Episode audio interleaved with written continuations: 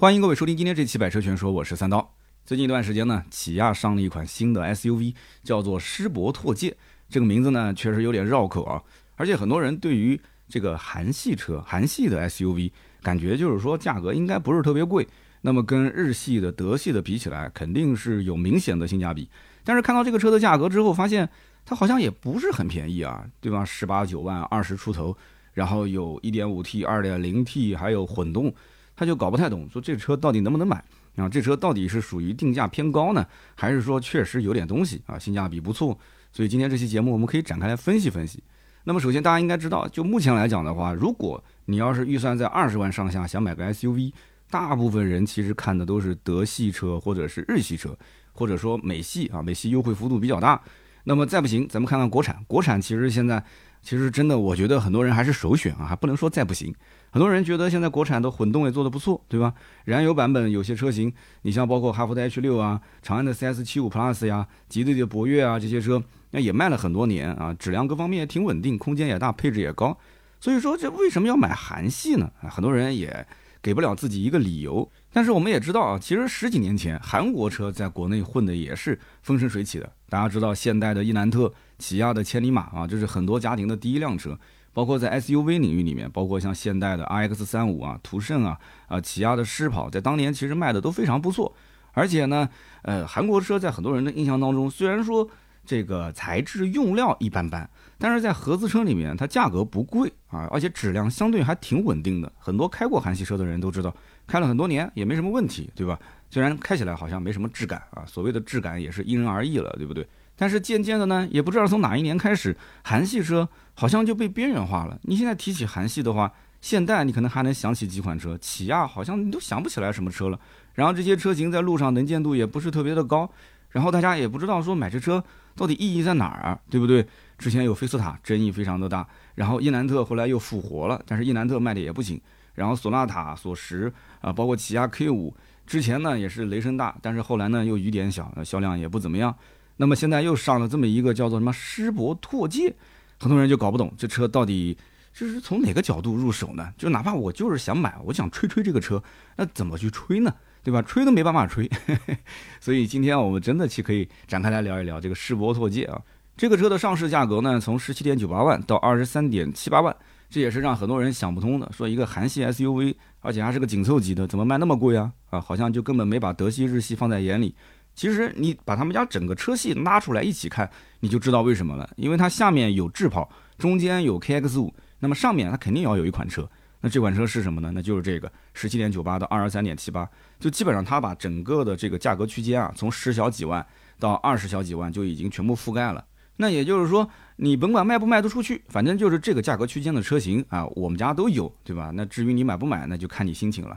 那么这个世博拓界一上市呢，呃，也是给起亚这个 SUV 啊带了一点话题性。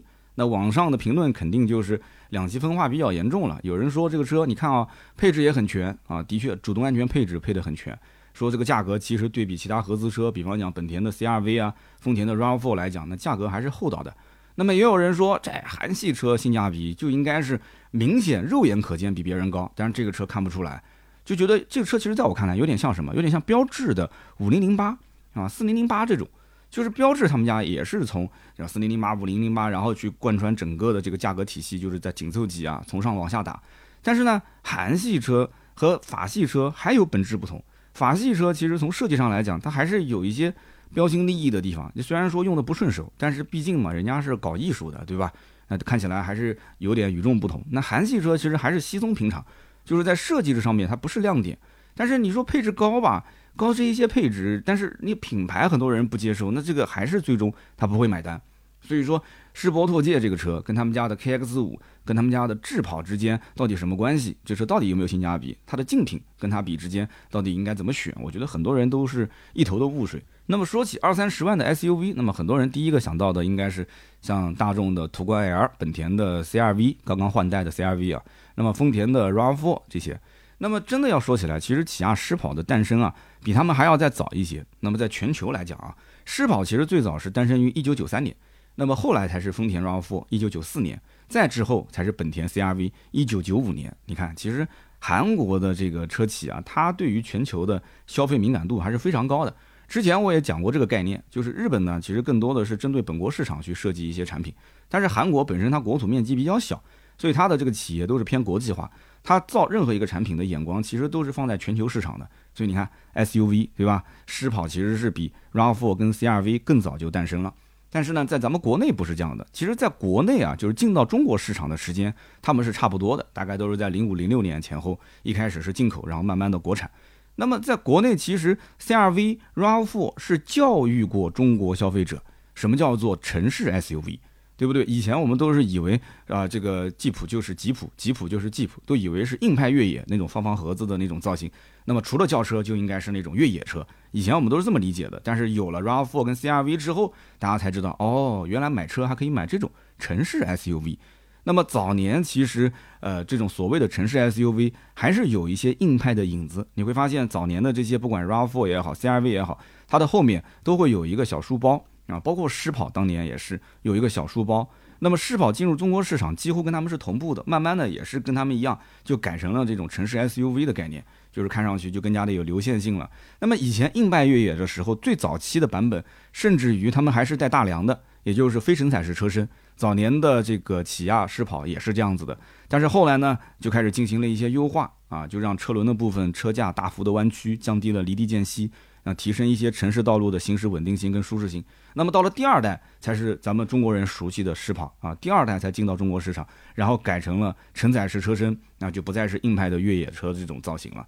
那么起亚狮跑的英文名字叫 Sportage 啊，Sportage，它是一款车的命名，不是一个系列。它最早是在2005年以进口车的身份进到中国市场。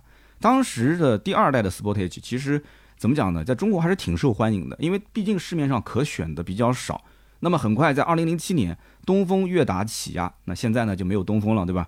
之前叫东风悦达起亚，那么把第二代的中期改款的 Sportage 国产，然后起名就叫做狮跑啊，这是我们当时很熟悉的狮跑车型。那么从这一代开始，狮跑就像开了挂一样的，在国内市场卖的非常好，而且在国外市场卖的也非常好。那当然了，在中国市场，二零零五年之后，整个的 SUV 就呈现了一个井喷式的发展。那我之前开的那台车 CRV 就是零七款的嘛，对不对？零七款 CRV 非常的经典。那么之后呢，从零五年到二零一零年，连续六年，这个狮跑就超过了每年销量十万台啊，非常厉害。到了二零一六年，全球共销售一百二十二万三千七百七十六台，在韩国本土卖了二十多万啊，在海外市场卖了五六十万。那么狮跑的销量能这么好，有一半其实归功于现代途胜。哎，为什么说途胜？因为途胜卖的比狮跑还要好。而且当时现代跟起亚是刚刚合并不久啊，途胜的名头也比它大。途胜跟狮跑基本上其实就是个兄弟车型，两个车就是个换壳车，所以狮跑卖得好也是沾了现代途胜的光，那属于躺赢车型。不过也正是因为途胜跟狮跑外形和内饰当年啊，就是第二代都是过于相似，所以后来起亚就想着说，哎，我们第三代的这个 Sportage 是不是应该在外形啊、内饰方面和途胜做一些区分啊？途胜走这种呃居家风格，我们走运动风格。所以你看，后来起亚跟现代就开始走了两种截然不同的设计风格，不仅仅是 SUV，包括轿车。那么到了二零一零年，第三代的 Sportage 正式的发布，并且没有过几天呢，在国内就同步上市了啊，应该说这个脚步还是挺快的。但是第三代的 Sportage 取了一个全新的中文名字，叫做智跑。那之前叫狮跑，现在叫智跑。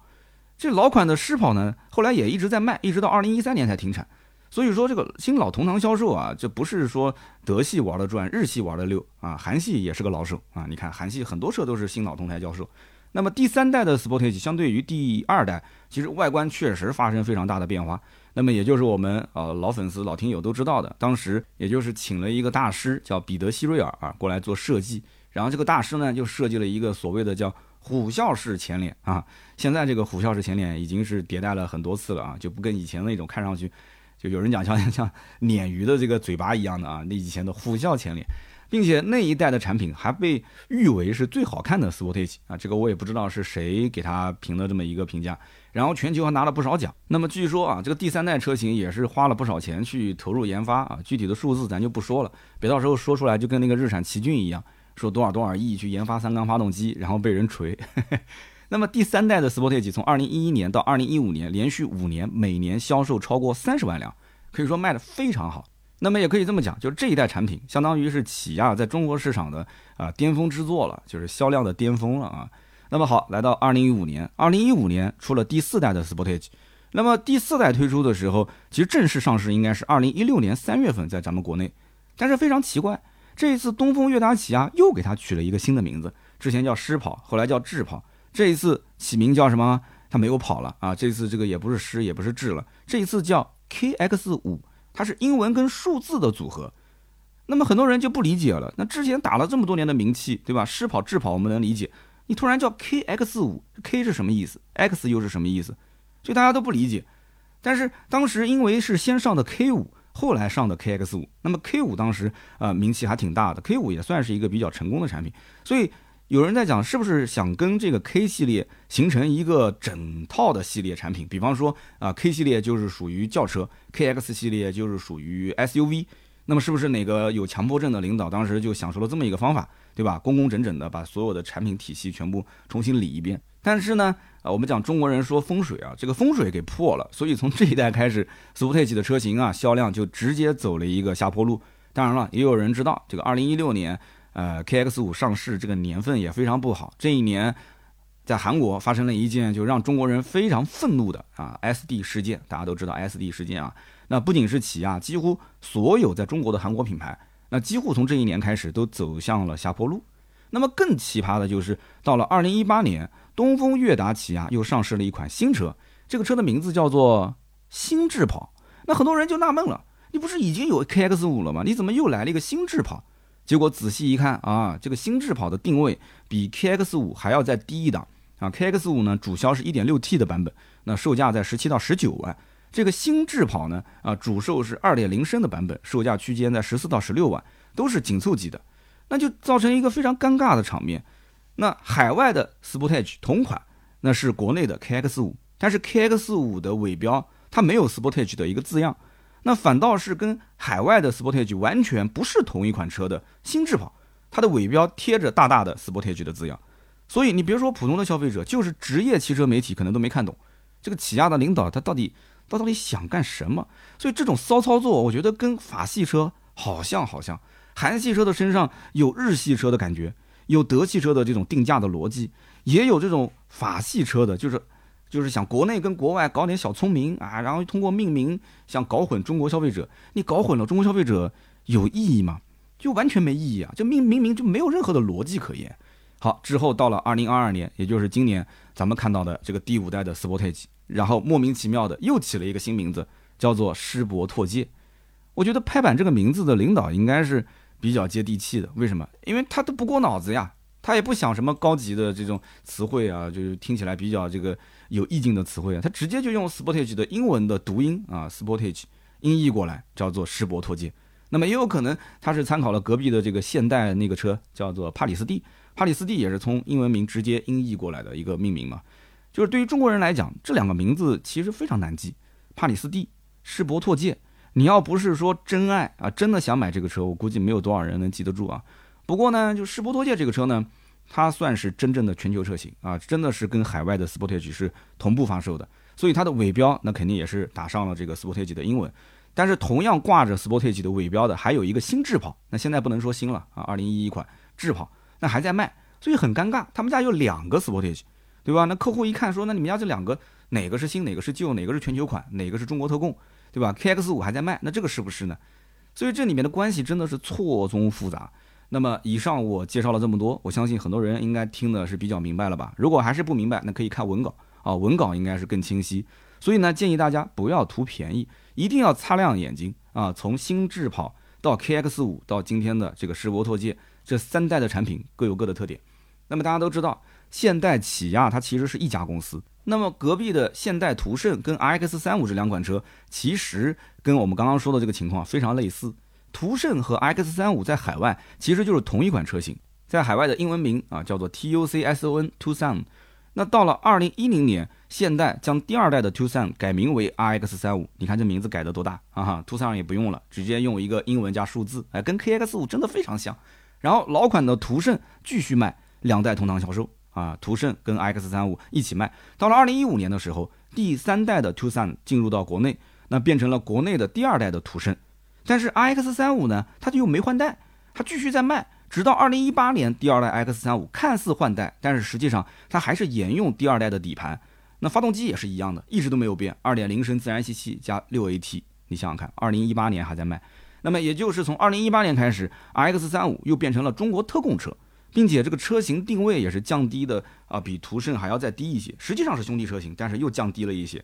那个造型是咱们山东设计的啊，呃，山东烟台设计的。所以说你一定要理解，虽然讲从理论上，RX 三五跟途尚这两个车啊，途胜跟三五它是兄弟车型，但是在国内这个叫途胜的车型才是正宗的途尚啊，但是 RX 三五就是中国特供车。而且定位更低啊，它肯定是比不过途胜的。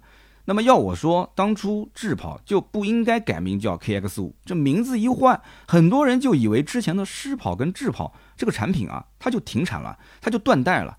就好比说你们家门口啊开了一个饭店，开了很多年，然后突然之间有一天它改名字了，啊装修也改了，那就算这个店的老板或者说厨师啊还是之前的那一批人，但是我总是觉得这个店它是个新店啊，我总是觉得。这个口味跟以前不太一样了，甚至我觉得可能之前老板跑路了。如果老板开了另外一家分店，这家店交给别人打理，那我更不想去。新店又得重新积累口碑，重新积累人气，对吧？毕竟你想，狮跑、智跑这么多年在国内市场上，它已经深入人心了。RAV4 这么多年不改名，CRV 这么多年不改名，那为什么就偏偏你要改名字呢？我就一直不明白这件事情。那么客户会觉得说，你突然出现一个 KS 五。K X 五就是全新车，它没有名气，没有口碑。你跟我说的再多，你说就是之前的狮跑、智跑没用，我就认为是新车，对吧？造型也变了嘛，为了跟这个现代做一些区分啊，开始做一些这个这个所谓的什么什么呃虎啸式前脸，所以就完全就像是个新车嘛，对不对？那么没有老款的智跑、狮跑的群众基础，又没有溢价能力，它凭什么能卖得比老款好？凭什么能打得过日系跟德系车呢？你想一想，所以这注定就是一个失败的一个结果嘛。那么之后。上市的新智跑是越卖越便宜，这也是一招臭棋。你非但没有提升品牌力啊，你有个 KX 五就行了，偏要再上个新智跑，结果就把智跑这个名字又拉低了一个档次，是不是？那也就导致后期全系列的产品跟日系、德系都没办法去正面竞争了，因为品牌力下滑非常严重。那么后期又推了很多的一些什么这个跑那个跑啊，像傲跑、逸跑，还有人买，没人买了啊，级别一个比一个低，价格一个比一个便宜。所以大家对于什么 Sportage 这个系列，其实越来越不看好，就起亚 SUV 的销量是越来越差，大家没有理由去买它，不知道怎么去买它。你说图便宜，咱们国产车现在越造越好，国产车足够便宜，足够大，配置足够高，对不对？那你说德系有德系的粉丝，对吧？日系有日系的信仰，那到了今年一到七月份，KX 五那只卖了七百多台，你想想看，七百多台，今年七个月啊，一个月才卖一百台，所以相应的它的轿车 MPV 也都卖不出去，就形成了一个恶性循环。那么大家可以猜一猜，起亚目前卖的最好的是什么车？其实是福瑞迪。这个车其实我感觉都快停产了。福瑞迪在路面上，反正在可能一二线城市见的不多，可能在一些三五线卖的比较好。因为它总销量目前来看的话，六个月卖了一万多台，这已经是他们家卖的最好的了。一点六升加六 AT 自动风尚版，现在只要七万多块钱。那么其次就是智跑，智跑也是因为便宜嘛，二点零升加六 AT 十四万多的一个叫挑战版，现在只要十一万多，优惠三万来块钱。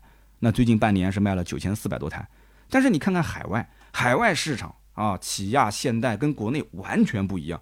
海外市场，二零二零年全球市场共销售三十六万六千九百二十九台啊，这个 Sportage，那么位居当时起亚所有车型之首。就是其实狮跑、智跑这个车在海外卖的是非常好的。那么到二零二零年底啊，Sportage 全球销量突破六百万台，那可以说起亚在海外的销量跟咱们国内的销量，那真的是一个天一个地。Sportage 跟 Tucson 就途胜这两款车型在国内卖的不好，有一大半的原因，我觉得真的就是领导要好好反思一下啊！就是这个车系的命名，它的这个整个的代系的迭代，它是有非常非常大的问题，可以说混乱不堪啊，毫无逻辑可言。在营销方面，给客户就是造就这个这个概念。我们知道有的国有企业。那那个员工他讲什么？讲工龄，对吧？有的人可能离职出去之后，后来又想回到这个呃企业里面，就发现这工龄就断掉了。这工龄是续不上的，工龄是很重要的。那这个东西其实也是一样的道理嘛。你一直在打口碑，突然之间有一天你把你所有自媒体账号的名字全部给改掉了，然后突然有一天发现你还是原来的名字更有名气，又想改回来，那别人就不认你了，是不是？那当然了，也和韩系车整体这个在中国市场那些特殊的原因有一定的关系啊，走下坡路有很大的关系。那么世博拓界这个车性价比到底高不高，还是说价格定的有点飘？首先我们要说一说这个车到底有哪些亮点。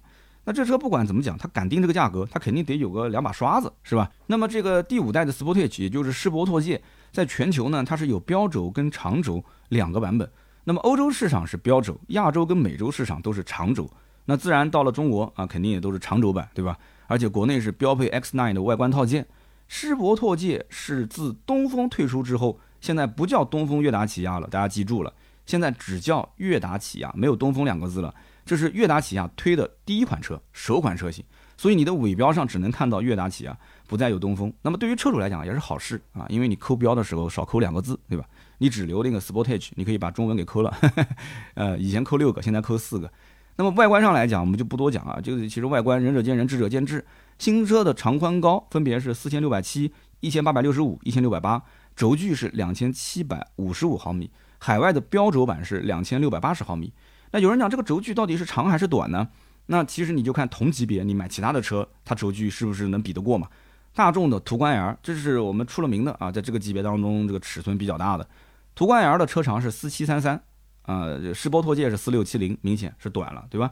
那么宽度呢？啊，途观 L 是幺八三九啊，世博拓界幺八六五啊，比它要宽一些。那么高度呢？啊，途观 L 是一六七三啊，世博拓界是一六八零啊，略微的高一丢丢。然后在轴距方面呢，国内因为是长轴版嘛，两千七百五十五毫米。那么途观 L 是多少呢？两千七百九十一毫米。所以说这个车啊，可能还是考虑到它是全球车型。如果它要是中国特供车型，什么两千七百五十五都已经到了这个位置了，直接再加个四十毫米啊，不就行了吗？两千七百九十五，两千七百九十五不就比途观 L 两千七百九十一多那么四毫米吗？这不就是账面数据的竞争吗？你管它是不是后排做的真的大呢？对不对？但是呢，没办法，全球车型要考虑到不仅亚洲市场，还有美洲市场，你又不能用海外的标轴，标轴跟这个途观 L 长轴版那差了一百一十一毫米，太夸张了，对吧？那肯定卖不好，所以只能用长轴版。那么，所以这个空间大家还是要自己去体验一下。虽然说，呃，跟途观 L 差了那么将近四十毫米，但是我觉得其实实际乘坐应该感知上不会有那么大的差别。那么内饰方面，全系标配十二点三英寸，而且还是个曲面的双联屏，哎，这个看上去还是蛮拉风的。然后配的是起亚 Connect 的一个系统，UI 界面呢，看上去有那么一点点的新能源的范儿。但是之前的 K 五跟索纳塔十其实应该能看到啊，当时也是双联屏嘛，对吧？这种也不稀奇。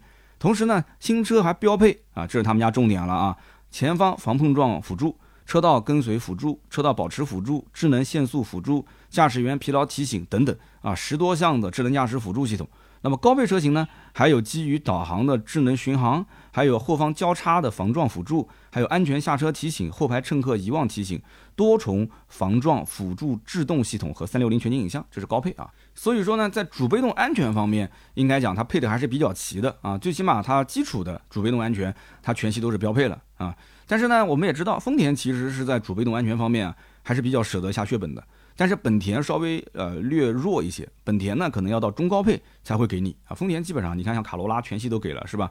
那么在动力方面，世博拓界有燃油版和混动两种。那么燃油版有 1.5T 涡轮增压四缸发动机啊，最大功率一百四十七千瓦，也就是两百匹马力，最大扭矩呢两百五十三牛米。还有就是二点零 T 的涡轮增压四缸发动机，最大功率一百七十三点六千瓦，哎，这还带个小数点，两百三十六马力嘛。那么最大扭矩是三百五十三牛米，变速箱都是八 AT，。哎，你看很多客户是不是都在吐槽啊？说你看日系配的都是一点五 T 加 CVT，或者是二点零、二点五自然吸气加 CVT 啊，这个发动机动力不行啊，变速箱不行。你看现在韩系不管是一点五 T 还是二点零 T，都给你配的八 AT 的变速箱。那么你是不是会放弃日系，你去直接投奔韩系呢？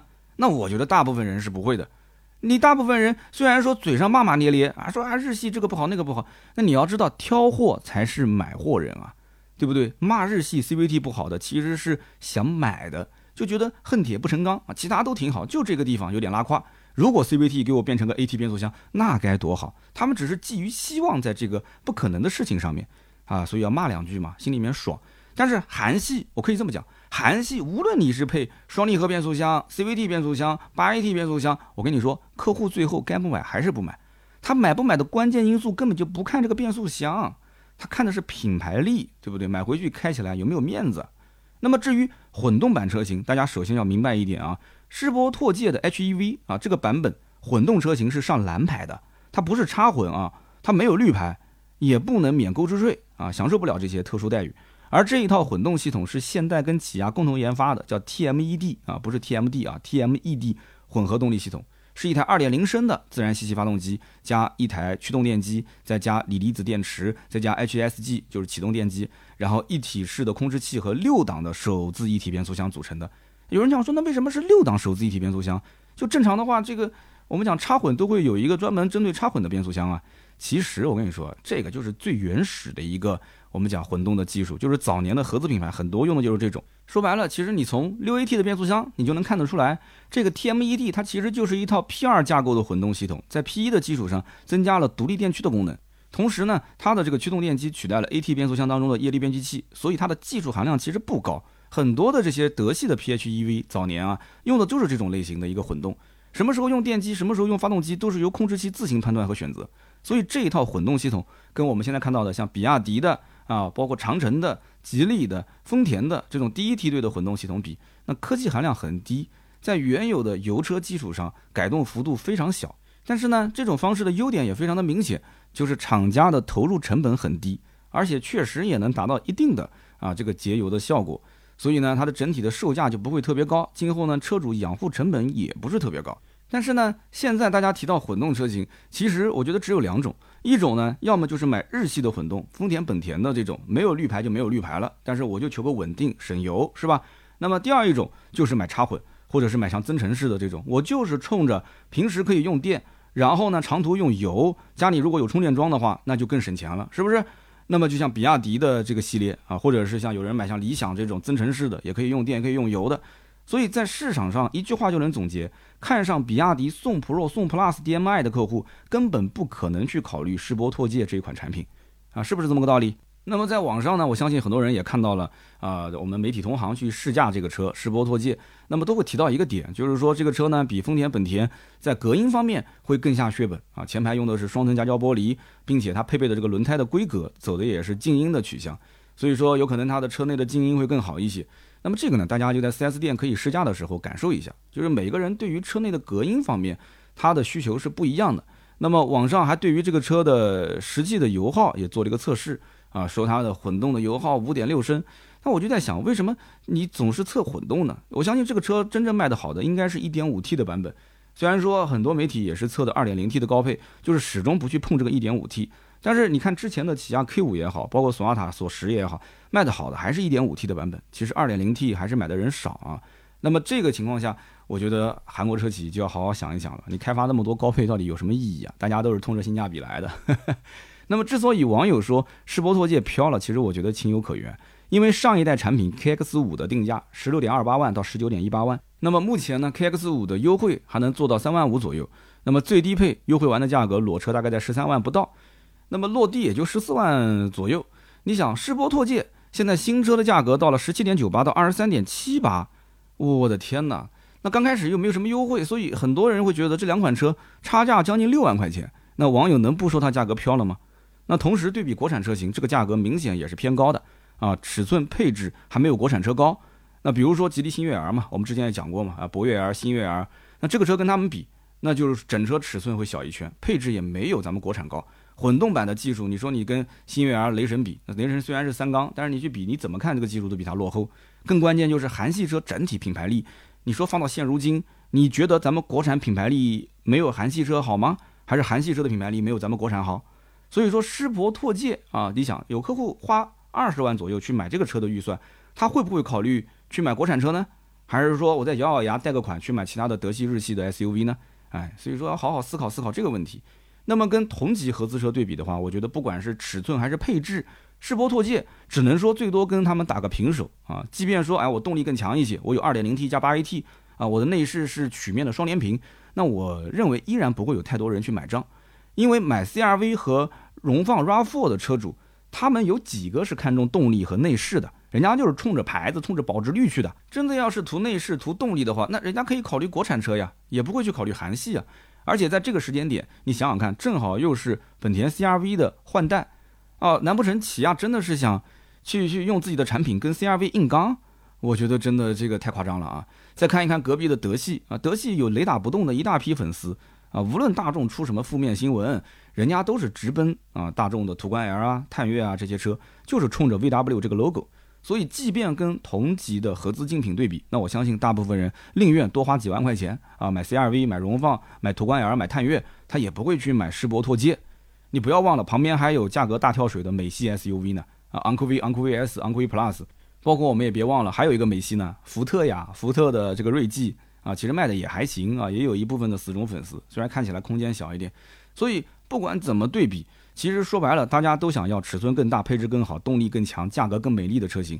但是世博拓界怎么看，我都觉得，就目前来看，这个定价跟实际入手的这个价格性价比都不高。网友说，除非将来优惠五万，我才会考虑。我觉得这个话呢，也不全是玩笑话。就是说，这个车呢，我推测后期的优惠破三万的可能性还是有的啊。除非说厂家真的就是控制产能啊，想让经销商赚钱啊，就像某手机品牌一样的。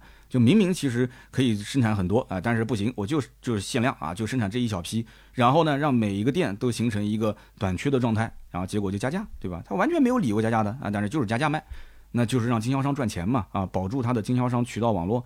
那么这样一来的话，那可能优惠就不会到这个位置了。但是我觉得它的正常合理的行情应该是过三万的优惠入手才是比较合理的，好吧？那么以上就是关于啊这个世博拓界的所有内容，感谢大家的收听，也欢迎大家呢可以留言谈谈你的看法。我也知道起亚肯定是没什么流量的，这期节目呢，如果是听到最后的老铁，还是希望多多留言给我支持一下。我们会在每期节目的留言区抽取三位，赠送价值一百六十八元的芥末绿燃油添加剂一瓶。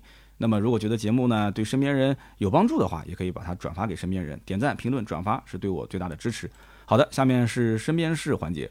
那么今天这个身边事呢，我相信这两天啊，大家不管是通过微信群啊，还是通过微博热搜啊，都看到了啊，在黑龙江大庆市这个叫肇州县啊，有个市场监督局三个工作人员啊，到一个县城的这个奶茶店啊，做例行的呃防控检查啊，多的不说，大家都懂的啊。那么一进门，那人家这个店员肯定以为是来客人了嘛，就说了一句“欢迎光临”啊，然后请扫一下场所码。那么执法人员就说：“啊，你已经说完了，说完了，你第一句话就应该说扫码啊，你没有严格执行相关的规定啊，所以说你这个要呃这个这个关停一天，所以要给他贴封条。”我当时看到这视频我也傻了，我估计很多人看到都傻了，就匪夷所思啊啊，就就一句话，就一句话，前面刚说完，后面你那个封条就开始就开始就准备贴了嘛。这是明显有备而来嘛，对不对？我们说你钓鱼执法，你还得要一步一步慢慢的把这个鱼给钓上来呢。你这现在都都没有起承转合了，都开始直接就开始贴了，我的天呐！然后就让那个店员说你你赶紧走啊，不要墨迹。店员说我通知我老板，他就通知什么老板，你赶紧走。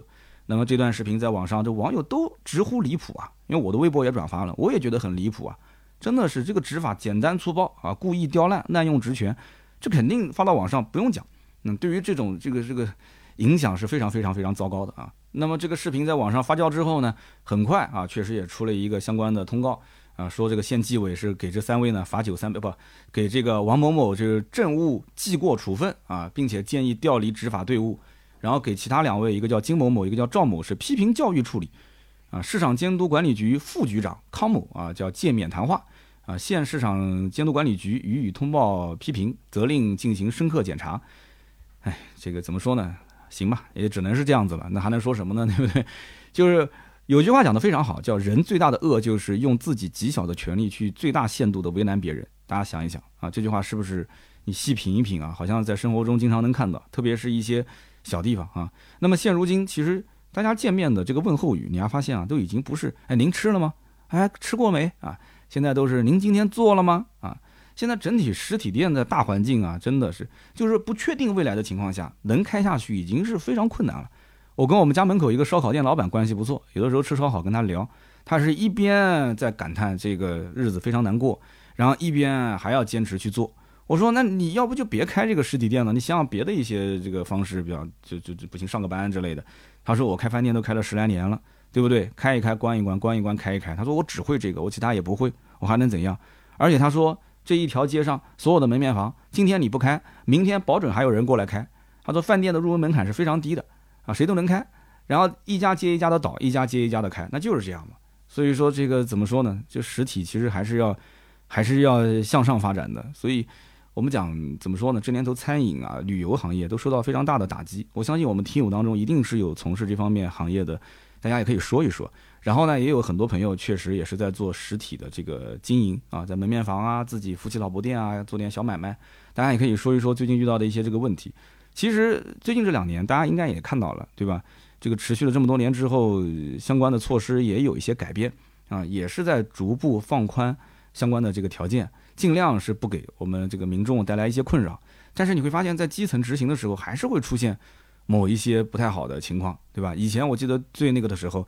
啊，大家都听过一句话嘛，叫做叫非必要不返乡。因为中国是一个人口流动非常大的一个一个国家，非必要不返乡，那就导致很多人就有家都回不了嘛，是不是？我就讲一个最简单的例子，这个当然我这个跟大家什么回不了老家这个比，那就是相当相当这个小儿科了。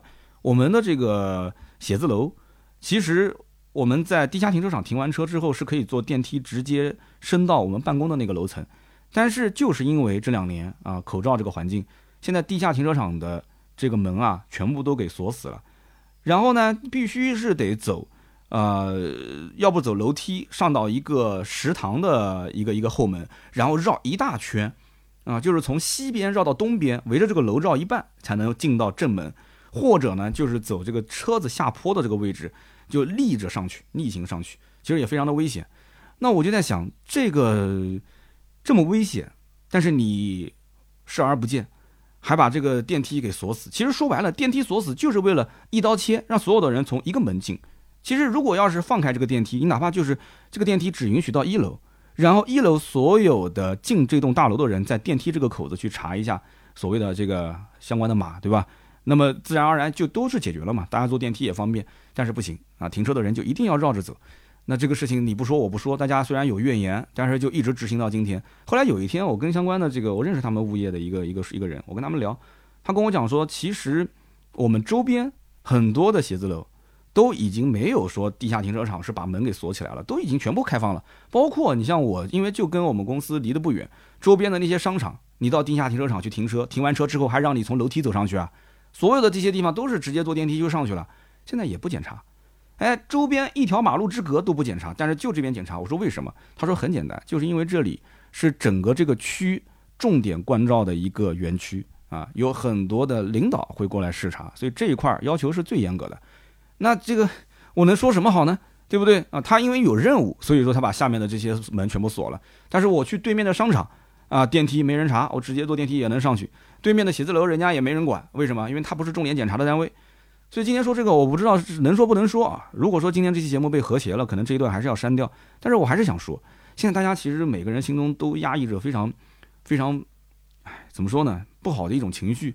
其实大家都想过一个好日子，对不对？大家都想这个生活、工作都能蒸蒸日上。但是往往就感觉现在走这个路啊，不像以前那么平坦。行吧，就说那么多吧。反正有些事情真的百思不得其解。反正大家在留言的时候也希望照顾一点啊，不要乱说话啊。好的，那么下面是关于上期节目的留言互动。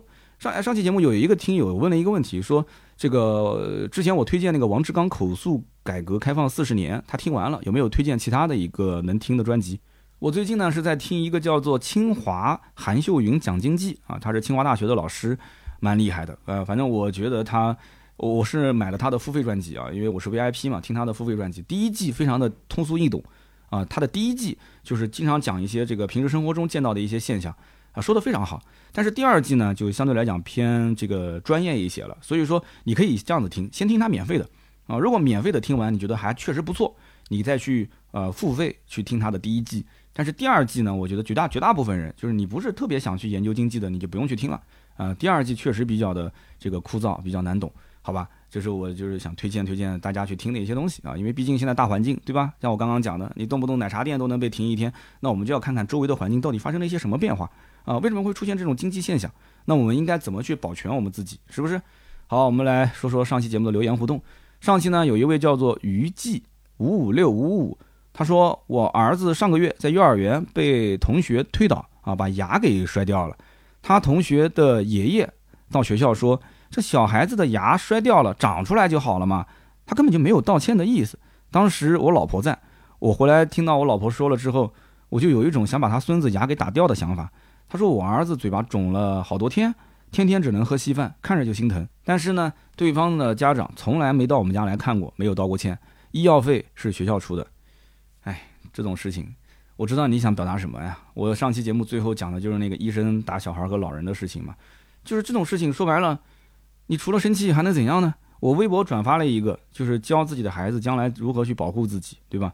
有人讲说对方打你能不能还手，其实你要看他是无意的还是有意的。如果他是无意的啊，他是这个非这个常识性的，就是碰到了你，那这个我说实话你没办法。你比方说打篮球的时候，人家也不是恶意的，就正常的争抢，对吧？你受伤了，那只能说是自认倒霉啊，对不对？对方象征性的赔你一点是一点。但如果说对方是恶意的，是主观的，而且是一而再再而三的去侵犯你，那我们讲对待别人的尊重，那也得是别人尊重我的基础上。